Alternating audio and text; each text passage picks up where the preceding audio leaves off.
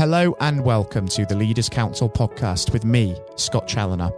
The podcast, just like the Leaders Council itself, is all about recognising and celebrating the people who keep this country running. We exist to give leaders a voice outside of their own organisation and to support them in the same way that they support their staff every single day of the week. If you are in a leadership position yourself and would like to have your voice heard on the national stage, please go to leaderscouncil.co.uk forward slash apply. Joining me on the programme today on a cool autumn day here in the capital is Laurence Leone. Laurence is an outdoor contractor and managing director of Maple Tree Surgery and Landscapes Limited, a firm based in Billericay, Essex. Uh, Laurence, very warm welcome to yourself this morning and thank you ever so much for taking the time to join us, of course. That's quite all right. Good to meet you. Um, likewise, Laurence, such a pleasure to welcome you onto the airways with us this morning. Um, normally, at this point in the show, we dive straight into the subject of leadership and really bring that into focus. But considering the ongoing COVID 19 situation, I feel it's appropriate we start from that angle because it's proven to be such a significant challenge for leaders within all walks of life. But to what extent has it affected you and your business operations? Well, I, I guess it's been kind of um, the opposite to a lot of other businesses. We've been uh, we've been incredibly busy. Mm. Um, we've been able to um, roll with the, the different um, situations that we've sort of come up against on a daily basis. Um, we work outdoors, two meters, three meters, ten meters away from each other is absolutely fine. Um, we've sort of had other other issues that have come up. Our industry being a, um, a, very dangerous one, so we've had to sort of um, adapt and react to um, a lot of things that were outside COVID. But COVID sort of sped everything together, put it all together, and wrapped it into a pump, uh, sort of a, a, bundle that we've got to um, that we've got to deal with and, and, and process and, and just really try to carry on and get our jobs done on time and on budget and deal with the um, deal with the situations as they arise. Really. That's really interesting, of course, that things have sort of sped up a little bit during the uh, the COVID situation, and because it's likely that there might be some sort of COVID hangover for some time to come, even though we will eventually, hopefully, have a working vaccine in place. Um, do you foresee this sort of period being a prolonged thing before things drop off again slightly, or do you think that this is only sort of temporary sort of respite? Well, I think it's I think it's possibly going to get worse um, with the seasons. I mean, obviously, I'm a, I'm a chap that works outdoors, so I know how how the weather and, and climate does affect things. And if it's mm-hmm. you know if, it, if, there's going to be a second wave or anything like that, then or, or, or, limited lockdown, that's going to affect things. But we're just trying to stick to, to stick to our sort of core values and get up, go to work. You know, it doesn't matter to us whether it's raining or it's snowing. We just try to get the job done. Um, whether there's a pandemic going on and you, you you know you have to do this, that, and the other, that's what you do. If you you know if it means you have to get more vehicles so that people can travel travel separately, if it means you have to make more of an investment so that you're less reliant on labour um, with more with, with, more machinery, then then that's what you've got to do. Um, I, I, I can't see what's going to happen. I don't have a crystal ball, but I know that on a sort of day to day basis, weekly basis, you can only do your best, and you can only just just just crack on. Really, we're not we're not in a we know an office environment where we have massive um, massive impact. Um, we tend to find that sort of problems are really not to do with the COVID itself. It's the, the supply chains and picking up supplies, and mm. you know, um, generally people themselves. Can we can we physically talk to them? Do we need to do a lot more over over the phone? Um, yeah, so it's all interesting times, I think, really. Um, but the most important thing is, I think, the way that we can react to what what what, what's given to us. Mm, certainly see where you're coming from from that point of view because in your line of work it's not really possible as such to work from home is it? So it is very much a case of just no. getting your head down cracking on absolutely. And i think it is a really positive attitude to have and certainly positivity that persistence it's very infectious at a time like this that certainly is for sure. Um, we should move on to the subject of uh, leadership just in a more broader sense because that is after all why we are here laurence. I always like mm-hmm. to ask the question to guests that come on to the program um, what does that word lead leader actually mean to you, and what do you feel the role of a leader is? I think a leader is, is, is it's almost a position that's, that's driven by results. Um, each leader is different. Um, each leader has a different style. Um, leadership isn't what someone necessarily does. It's how it's how they go about doing it, or or, or what they that they achieve. Um, I play rugby. I'm often the captain on my side. I know that I'm not the best rugby player out of the 15, but I know that I'm probably in the top three for the way that I try, and I know that I'm probably in the the, the, the top top one or two for the way that I can think and the way that I can try to try to change my team and, and, and get them to react and to get them into positions where they where they want to be playing. You know, for example, to be ready to catch the ball in, in, a working environment. If we know things are going to change, how how how can we how can we evolve? You know, what what do what do my staff want to see from me? Do they want me to say, look, I don't want you coming in. I want you to be furloughed. Um, you know, there isn't as much work, or or do they want do they want to see me first in the yard of a morning, the last to leave, and to, to, to help them with the tasks that they can't do. I don't know. So leadership, I think, it's, it's down to each individual, you know, individual, and, and also how they um, how they deal with each situation. You know, there's not necessarily a right and a wrong answer. It's mm. um, it's get, get, getting the most out of other people. Mm. It's an interesting point that you make there because, particularly in the sporting side of things, you can see that leadership it isn't always so much as about sort of raw and natural ability. It's just as much about attitude and application, isn't it? Correct. Yeah, hundred percent. And with that in mind, would you say that leadership, to an extent, or the ability to be a good leader, is something that you're born with, or is it something that you can actually learn and develop as you go through life? Oh, I think it's I think it's I think it's both. If you come from a background where you are shown good leaders, then that is what you learn. You know, that is how you that, that is where you where, where you feed from. If you come from a background that um, there are no leaders about, are you going to be a follower? Chances are yes, but are, are you born with it? I think I think you're born with, with with a certain kind of attitude, mm. but I think a lot of the time that that that that, that takes 10, 20, 30, 40, 50 years um, to learn, you know. Um, my the, probably the favourite thing that I have with my career is learning and also educating people. Mm. Um, you know, yeah, on a daily basis, yeah. on a weekly. Mm, I understand where you're coming from from that point of view, Laurence. That is uh, for certain. And um, thinking about that in uh, just um, sort of a little bit more uh, detail now, um, when it comes to um, leadership and that word sort of learning, do you think that learning curves and making mistakes are actually an invaluable part of leadership and we can't actually go through life without getting one or two things wrong and then using that to sort of improve and better ourselves? Hundred percent. Hundred percent. Mistakes don't happen you know, um, what is it they say? Mistakes don't happen once. You know, everything, everything on a day to day basis is, is, is a learning curve. If someone does something wrong, yeah, you can you can be aggressive, you can be negative. That can shake them out of that situation. That's sometimes justified. Or you can try to build them up, or you can try to encourage them. You can put it into a story to say, look, hang on, I think you've done this wrong. I can see why you've done it like that to try to get to this end goal, but we need to do it in a different manner to, to get a different result. Um, um, uh, I think putting putting putting such scenarios back on for me in in a, in a, in a business environment, I'm dealing with operatives. Most of them are dyslexic. Mm. Most of them haven't done well at school. Uh, you know, sort of applies to myself as well. Um, and, and, dealing with people like that, you've got to, you, you, you know, you've got you, have got to have an element of encouragement, and you, have got to try to get inside their head of how they can react to the information that you're giving them. I, if I if I stand and talk to one of my guys for ten minutes about what he needs to do for the day, probably after eight minutes he's switched off. So mm. um, there's all sorts of all sorts of different methods of doing it, and like a lot of things in life, you don't know the right ones until you've actually done them and tried them. Whether it be, mm. you know, saying it, uh, saying it, or in writing or instruction, you know, you don't know. You don't know. You, you don't know until it's happened. So it just goes to show it, that it, it, uh, experience certainly is invaluable, as you say, trying out different things, sort of developing your own sort of leadership style on the spot, figuring out what works. I yep. think that's absolutely right.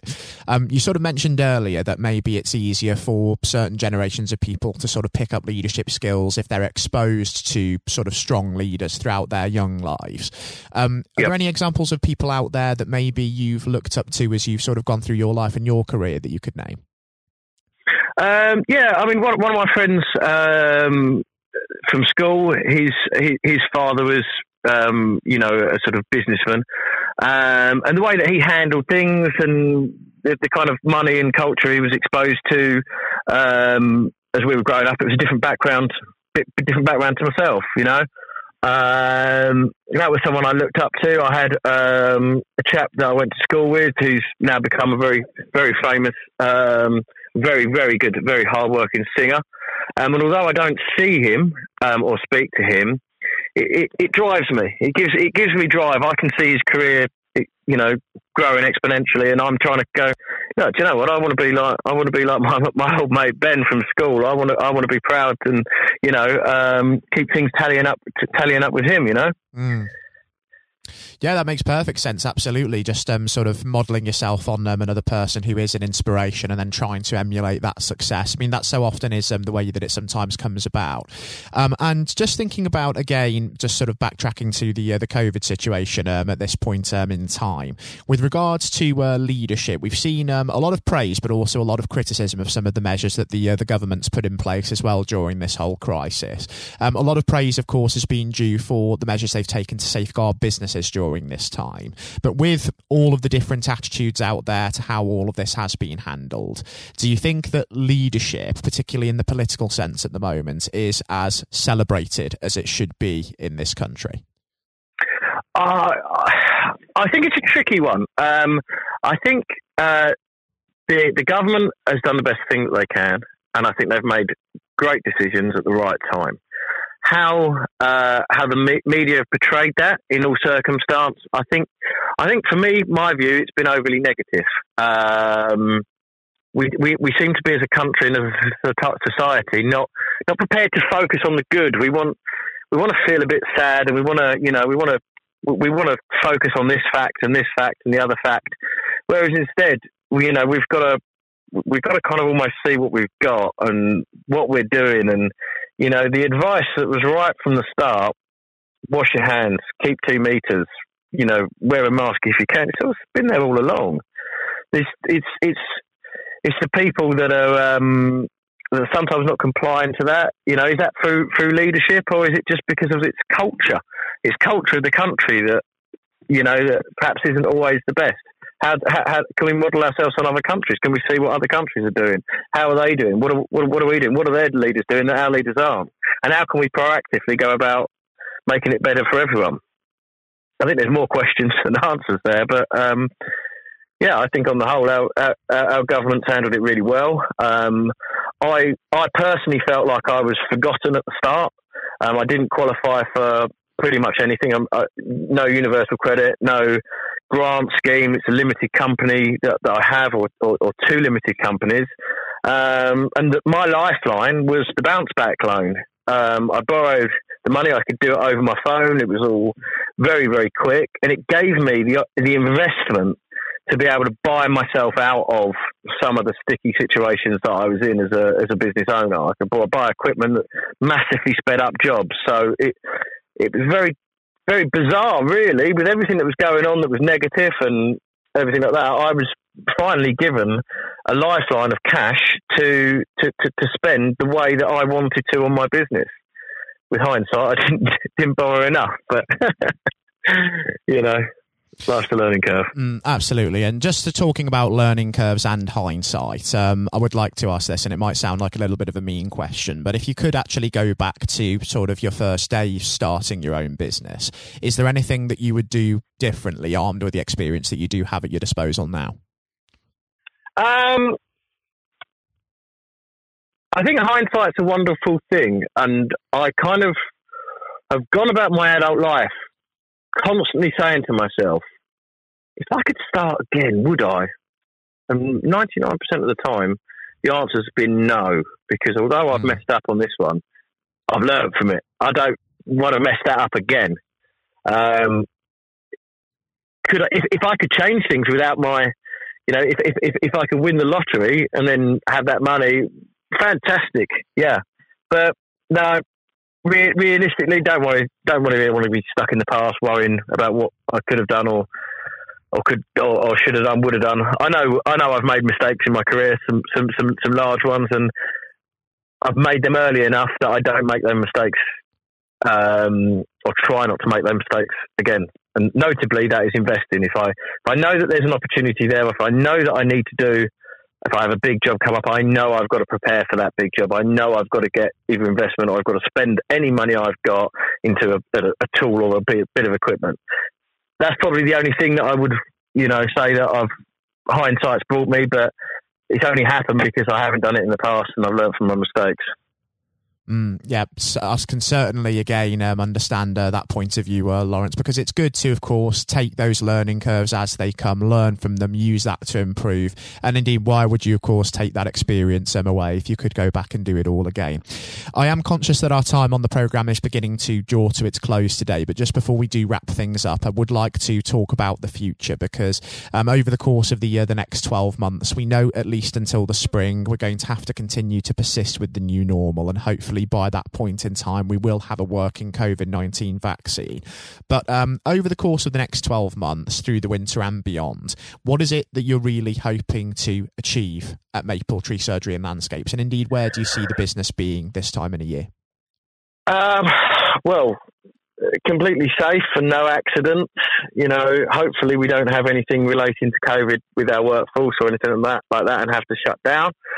Um, but I've spent all my life preparing for the next month, the next week, the next season, um, and um, just sort of think you've got to walk into it with open arms. I'm I'm lucky that I've got some big contracts starting, so you know it, it takes me out of my comfort zone um, with that. But I, I like you know like I said before, we're very lucky that we're not really affected in our industry.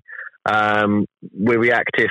Uh, we, we deal with the season, so we, we you know we're not tied into anything. We're not tied into an office block. We're, we're generally out on the road in, in open spaces. So buying in bulk, perhaps, or ordering more materials before job starts and things like that. But generally, I think if a second wave hits or whatever the norm, new normal is, just got to comply with it and get it done. Really, keep your head down and um, and just try to get it done that is all you can do at this point in time. Absolutely, Laurence. And um, I've got to say, um, just considering how um, much of a great experience it's been having you join us on the programme today, I think it would be wonderful to catch up at some point in future and have you back on the show just to see how uh, things are ticking along maybe in a few months' time. Yeah, that would be excellent.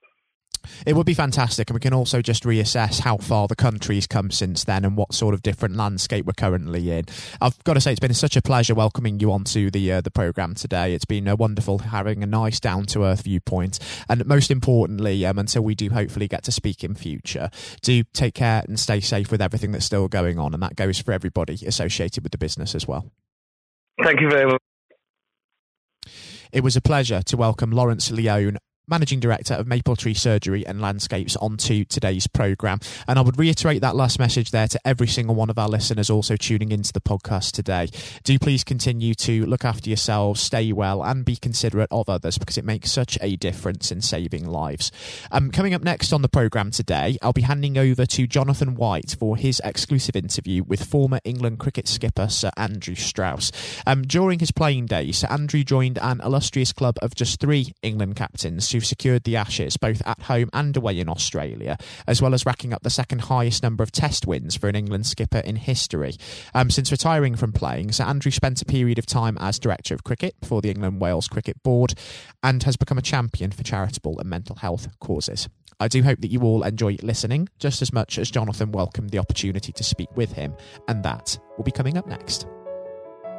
Hello and welcome. I'm Jonathan White, and today we are joined by Sir Andrew Strauss, former captain of the England cricket team and former director of cricket at the ECB. Sir Andrew, thank you very much for joining us today. Real pleasure to be here. Thank you. Uh, it, the pleasure is all of ours. You know, and you've had a distinguished career, as I said, both on and off the pitch in English cricket, recognised not least with your knighthood for services to sport just last year. So congratulations on that. Yeah, thank you. Um, now there have been ups and downs in the career, like any career, including public and private disagreements with certain individuals. And on that front, I think what everybody wants to know. Have you finally forgiven Marcus Trescothick for giving you that stupid Lord Brocket nickname? um, well, my recollection was it wasn't Marcus Trescothick who gave me that nickname. Ah. It was actually Mark Butcher.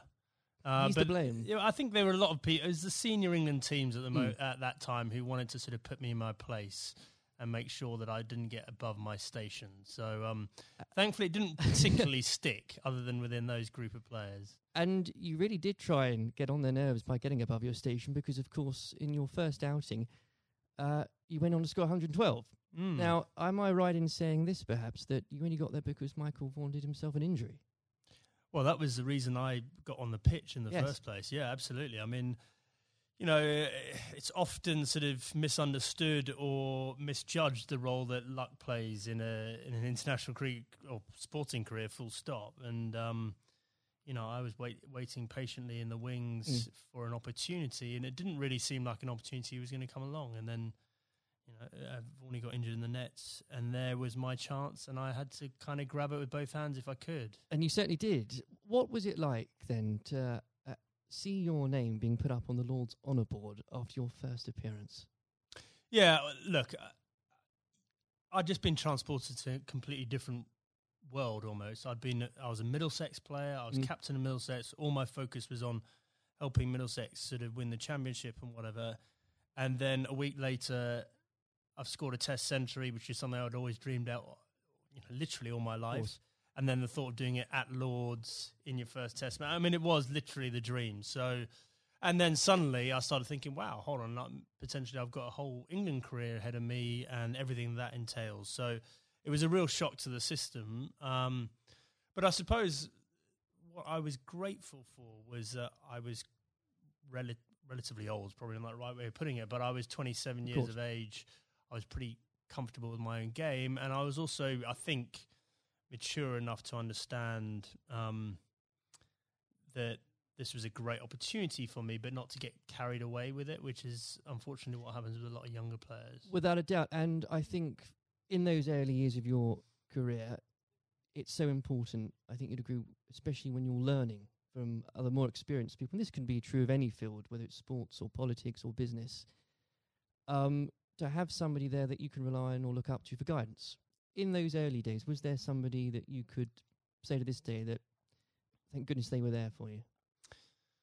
Uh, well, I think in preparing me for international cricket, Justin Langer was a massive Mm. um, source of advice for me. So he was captain of Middlesex bef- you know, a couple of years beforehand and really helped me understand what I needed to do to get there. Um, but then I think on a day to day basis, my wife Ruth played a, a huge role, you know, and just in terms of because I, I think there is that real danger that you get carried away with it and you think Yes. international sport in that goldfish bowl that you know you're more important than you you were previously or that that whole world is the real world and uh, and obviously all we know is that the real world nothing's changed other than Mhm. other people's perception of you And you need that grounding.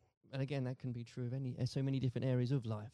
I think so. Yeah. I, I mean, very easy to get caught up in it and end up doing different things, being with different people, sort of trying to enjoy everything that goes with international cricket rather than focusing on the actual international Yes. cricket. And in those early days, Andrew, there were lots of examples where you could have got carried away because that team accomplished so much. Um, I think for a lot of people, the 2005 Ashes series is one of the greatest sporting moments of this country's history. Now, we could chat for hours about that, but I know uh, I wouldn't be allowed to, and, and, and you've got other places to be, so we can't do that. But I, if I may, I would love to ask what your highlight was personally for that. But perhaps more importantly, um, as a team, how were you able as a group to deal with the pressure no doubt you were feeling? Yeah, well, the the pressure is like nothing else that I experienced before or after because you know I think it's easy to forget how how much of a holy grail the Ashes was Mm. back then. You know, we hadn't won it for so long, and it seemed like we'd come up against these invincible Australian teams year after year. So, you know, the, the closer we got to it, the harder it became. Um, I remember Ashley Giles walking into the dressing room for the I think it was in the final day of the series, and I looked at him, and he looked absolutely terrible, like just white of a sheet, grey. He looked like aged about five years. I went, God, Charlie, you're not looking too good. And he went, "Yeah, it's not surprising. I haven't slept for eight weeks." and I went, "Well, join the club." You know, and I think we'd all been sort of living this behind our own closed doors, and um, yeah, it, it's just an extraordinary thing. And uh, without doubt, the the highlight was number one, drawing that game at the Oval Yes. to make sure we we we won the Ashes, but also the day after. You know that open top bus parade around London, and to understand that we'd broken out of the cricket bubble, that that just general sports fans or just people that were interested in in seeing England win at something were all engaged and I- completely besotted by the whole thing. I think that's such a key point now because there's, there's so there were so many people back in 2005 that may have not even given cricket a second glance, and it put a whole new generation, especially of children, school kids, into loving that sport. And so beyond the actual competition itself, what a fantastic thing to be able to say was accomplished for for Absolutely. Uh, uh, everything you say there is absolutely right. Like we, we just sort of opened the doors of cricket to a whole new generation. But probably more importantly, it was the one and only time in my life that I got papped outside a nightclub that night when we were celebrating. You know, I felt like I'd really arrived as a done. celebrity. Yes. it only happened for that one night, unfortunately.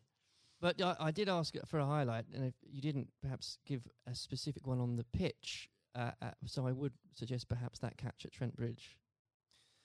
No, no, no. I mean, the, the catch at Trent Bridge was, uh, you know, you see a ball, you stick out your hand, and it goes in. I I think um, my personal highlight was I scored 100 in that fifth Test Yes. match under real pressure, and that that was one that, you know, that that wasn't a moment. That was a, a number of hours, and I had to dig pretty deep to do that. Now, obviously, not that long later, uh, and you were lucky enough and the privilege, I'm sure, no doubt, to serve as captain. And whether you like it or not, you become the focal point of criticism.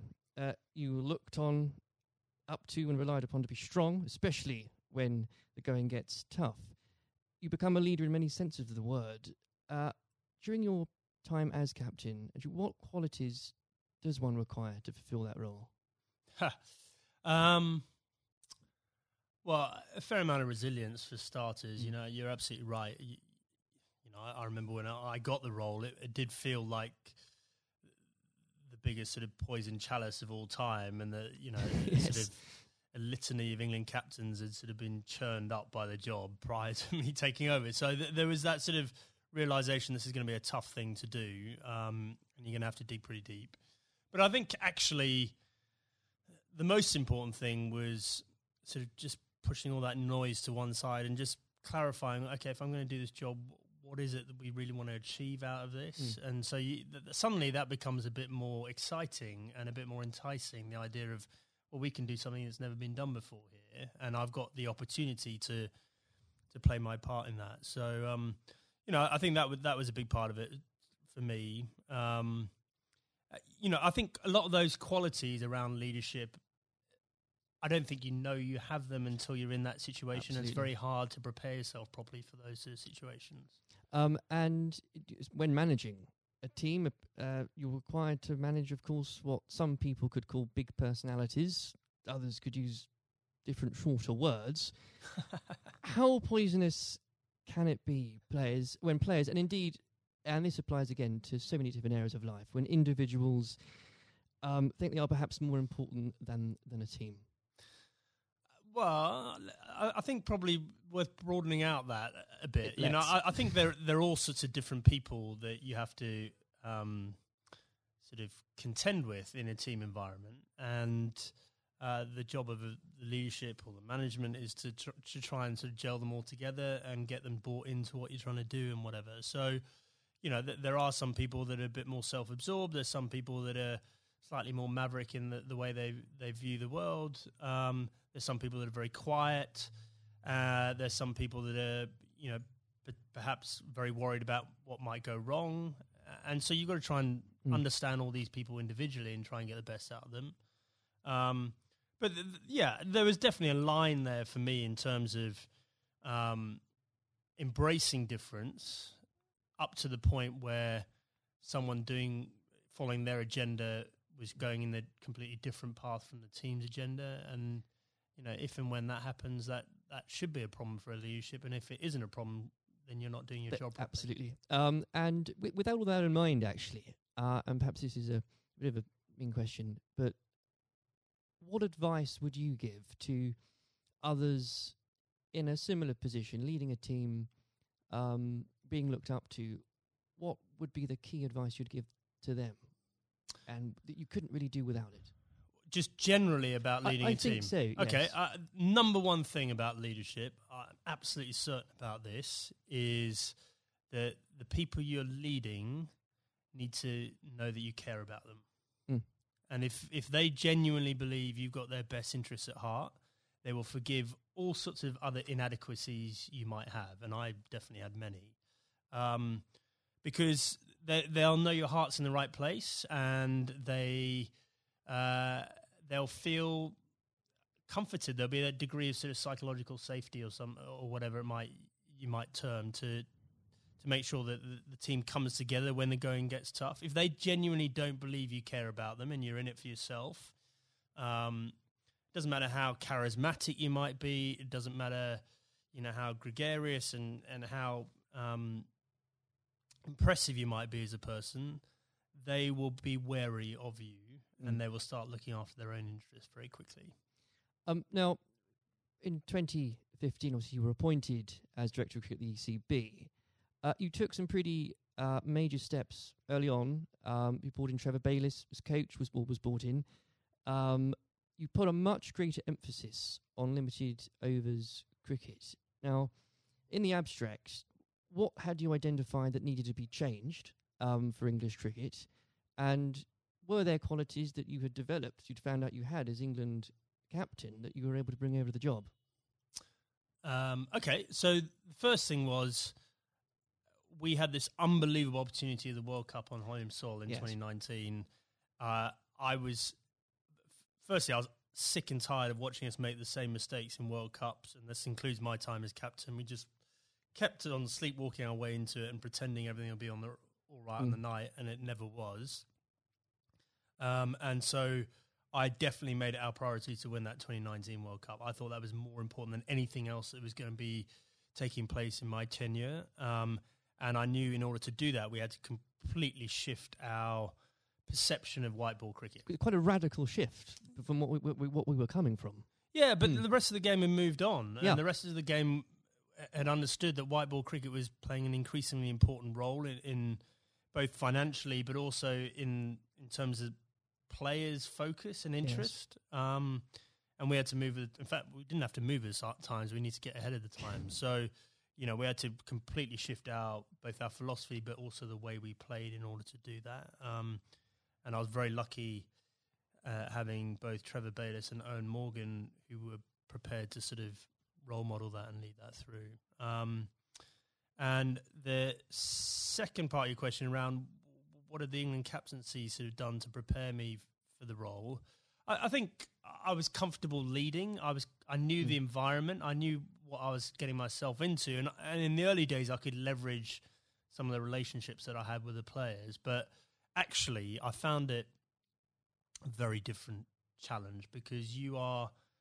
so so far removed from what's going on on the ground, and so you know you're relying on other people to have to you know buy into what you want to happen and then do it themselves, Mm. and often you know in different time zones in different parts of the world. So that was that was a very new experience for me. Well, I think the strategy paid off, and uh, I don't know about you, but when watching that World Cup final again, as so many people did in this country, it's once again it inspired another generation of, uh, especially school kids who again might not have given cricket a second look, who have now become avid cricket fans. I know of some, and, and what what a wonderful thing that must be. Yeah, it was an incredible day, wasn't it? I mean, I think in our vision, like when we're talking about the opportunity of winning the 2019 World Cup, I had this vision in my mind of Lords on a sunny day and a close finish and the incredible kind of, you know, emotion that went with it. Mm. No one could have dreamt No, uh, how it played out. I've never seen anything. I've never seen a game of cricket like that in my whole life, and for it to be the World Cup final was quite extraordinary. I know some fantastically avid cricket fans who were googling there and then what exactly the rules became because I Yeah, well, so was was- I. yeah. Actually, yeah, absolutely. Um, now, Andrew, in your in your wife's memory, you established the Ruth Strauss Foundation last year. Uh, in doing so, whether you'd admit it or not, yourself and the foundation has become an inspiration to thousands, husbands and wives, mothers and fathers, sons and daughters. Please do take some time, if you wouldn't mind, and you to explain to the listeners the work the foundation does and, and what it's been like to lead a project like that.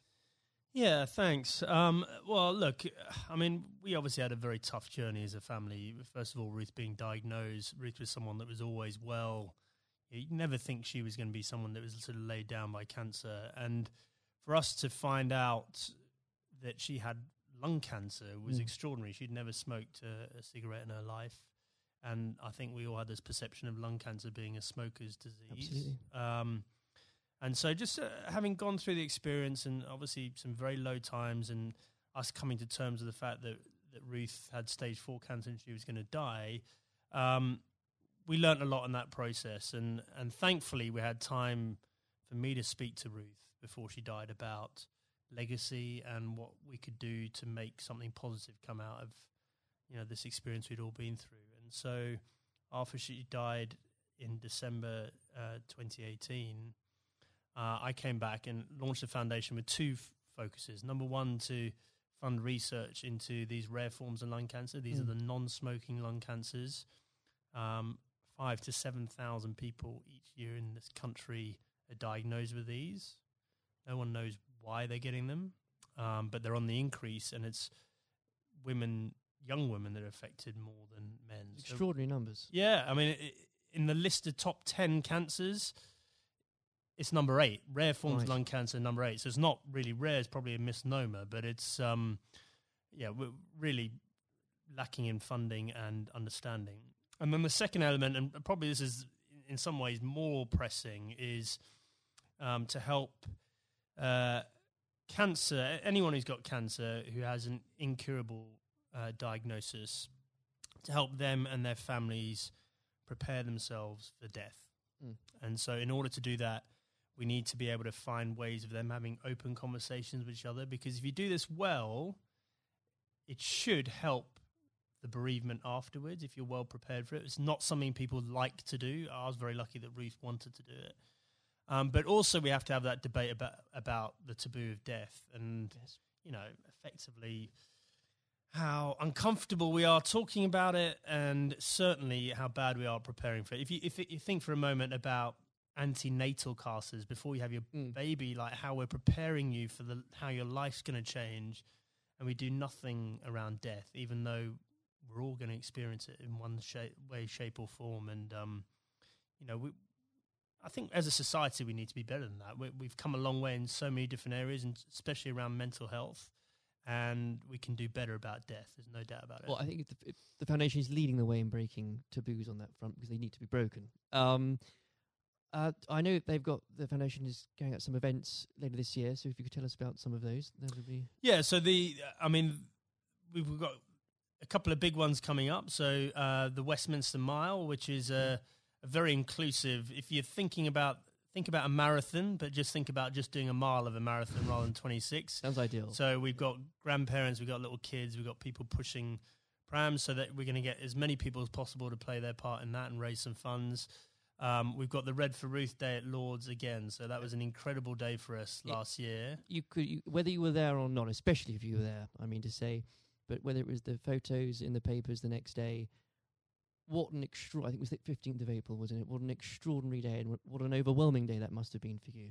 Yeah, absolutely. Well, I mean, you know, an Ashes Test match is a big day anyway, yes. and then for, for us to have that extra element of the the Red for Ruth Day, and to see the the wave of support. You know, it's probably it was just I myself and the boys were incredibly profoundly affected by that uh, in a good way. You know, felt so much uh, love and support there, and then the foundation is directly benefited hugely by the the funds raised, and um, we want to take it up a gear this year and, and make it more of a community thing, not just the the day at Lords. Um, I even saw some of the stuffiest members of the MCC, Andrew, wearing red. Uh, wearing red. So what, what an extraordinary thing. Yeah, well, a lot of them wear red trousers anyway, no, I think. But um, no, it, absolutely, know, they, they were right behind us, and um, you know, we we really want that to be something that's embedded in in the English summer, uh, just like the McGrath Foundation Days yes. in, in Sydney in Australia. Well, it's been a complete inspiration, um, and uh, I very much hope we can talk about that perhaps late in a few months as well. Absolutely. Um,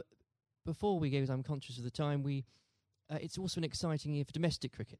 Um, not least uh, because of the introduction of the hundred, not without its critics. I should, Andrew. I know you're uh, a big proponent of it. Um, the blast has clearly shown um, that the short form of the game has brought cricket to a new and growing audience, exciting games. Uh, what do you say to those that ask, why do we need the 100 as well? Uh, well, so the 100 is the most important uh, step forward in domestic cricket in this country ever. And the reason for that is that increasingly, well, there's two things. First of all, we need to break out of the cricket bubble. So the blast followers tend to be the same people that follow other cricket. Right. And therefore, you know, that's a small audience mm-hmm. and potentially a, a, declining one over time, even though the blast sales are increasing. Uh, we need to break out of that and try and get g- more general sports fans into cricket. Um, but more importantly, um, just the the way the tournament's set up and it's one day, one game a day over a six week period, broadcasters will pay money for that, and therefore what we're trying to do is re- reduce our reliance on international cricket paying all the bills. If you think about Test cricket and some of the issues around the world, we just can't rely on that money coming in mm. to fund the game. So we need to find another way of doing that. Um, I just think it's going to be an incredible success. I'm so excited about it. I know there are people that are worried about it, but in two or three years' time, um, you know, we're going to have our own uh, short form tournament that will rival the Big Bash, and we'll be moving towards the IPL. And those are yeah, those are two enormous events out there, and we can have our own version of that ourselves. I can feel your enthusiasm for it. As a as an Essex fan, I, I'm still stumped as to I think I'm going to have to choose between either supporting a team based at the Oval or a team based at Lords. I, will I'll get over that, but I'll I'll yeah, have to do well, it. Well, surely it's got to be the Lords one, right? Uh, sh- sh- of course. Yeah. um, Sanju, it's been an absolute pleasure discussing that and everything else with you today. Thank you very much. Cheers. This has been the Leaders Council podcast. Thank you for celebrating excellence in leadership with us. I've been your host, Scott Challoner. Until next time, goodbye.